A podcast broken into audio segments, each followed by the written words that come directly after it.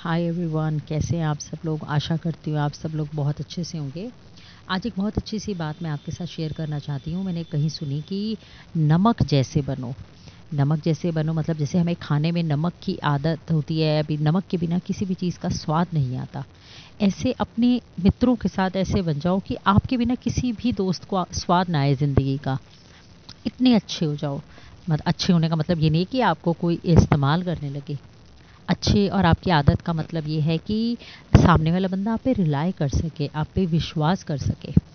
कई बार ऐसा होता है कि हमारे को, हमारे से हमारे कोई दोस्त कोई प्रॉब्लम शेयर करते हैं या कोई बात शेयर करते हैं, कोई सीक्रेट शेयर करते हैं तो हमें उनकी हाँ में हाँ मिलाते हैं। ऐसा क्यों करते हैं? उसके दो रीज़न है। पहला रीज़न ये है कि हम सामने वाले बंदे को खोना नहीं चाहते। कई लोगों को ये इनसिक्योरिटी होती है। कि भी अगर हमने इसकी इसको गलत कह दिया तो ये हमें छोड़ के चला जाएगा हमसे नाराज़ हो जाएगा। हम क्या करेंगे फिर? बहुत डिपेंडेंट हो जाते हैं ऐसा नहीं होना हमें। दूसरी बात है कि जब हम सामने वाले को ना कहते हैं तो आपको लगता है कि नहीं हमारा क्या जा रहा है? कोई बात नहीं जो करना है उसने तो अपनी मर्ज़ी करनी है। हमारे कहने से तो चलना नहीं है ना। वो तो उसकी अपनी मर्ज़ी है। हमारे को क्या हम उसको सलाह क्यों दें? गलत बात। हमेशा अपने अप, पहली बात तो अपना सर्कल अपने दोस्त बहुत सोच समझ के चुनिए, क्योंकि हमारा दोस्त, हमारे दोस्तों का सर्कल हमारे आसपास रहने वाले लोग, हमें हमारी दोस्ती से ही पहचानते हैं कई बारी। आपके, किस तरह के लोगों में आपका उठना बैठ रहे हैं, आपकी संगति से आपको पहचानते हैं, आपकी कंपनी से आपको पहचानते हैं।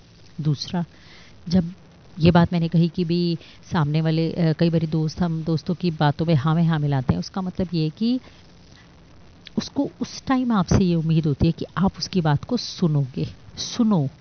बट साथ ही साथ, जैसे ही राइट टाइम आए, थोड़ी देर बाद, कुछ टाइम बाद, कुछ घंटों बाद, कुछ दिन बाद, उसको समझाओ।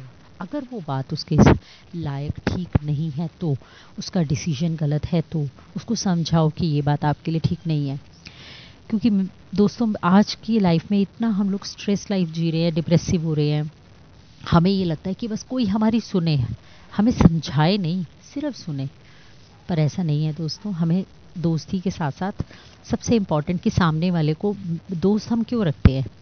कि जो आपके अच्छी चीज़ों को तो बताए ही बताए एक्सेप्ट करे बट आपके बुरी चीज़ों को भी आपके बताए। अब आप देखिए ना, आपको कोई बाहर वाला कुछ गलत कह देगा ना, आपसे बर्दाश्त नहीं होगा।